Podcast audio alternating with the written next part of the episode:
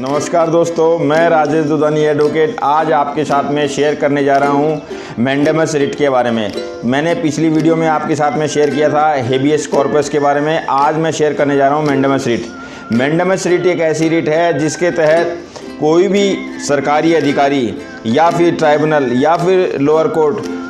के अधिकारी अपने अधिकार क्षेत्र के द्वारा जो काम दिए, नियुक्त किए गए हैं उनको पूरी ढंग से नहीं कर पाते या उस अधिकार क्षेत्र के बाहर जाके कोई कार्य करते हैं तो किसी भी भारत के नागरिक को इस बात का अधिकार है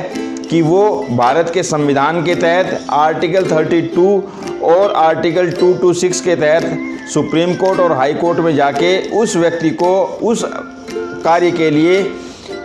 बाध्य करे कि भी वो जिस अधिकार क्षेत्र के लिए बैठा है, उस अधिकार क्षेत्र के अंतर्गत कार्य करे और जो कार्य उसको नियुक्त किया गया है, उस कार्य को वो पूरा करे। अगर कोई व्यक्ति इस तरह का कार्य पूरा नहीं करता है तो किसी भी नागरिक के पास में ये अधिकार है कि वो कोर्ट को अप्रोच करे और उस अधिकारी को बाध्य करे कि जिस तरह की ड्यूटी उसको दी गई है, वो उसी के तहत कार्य करे, ताकि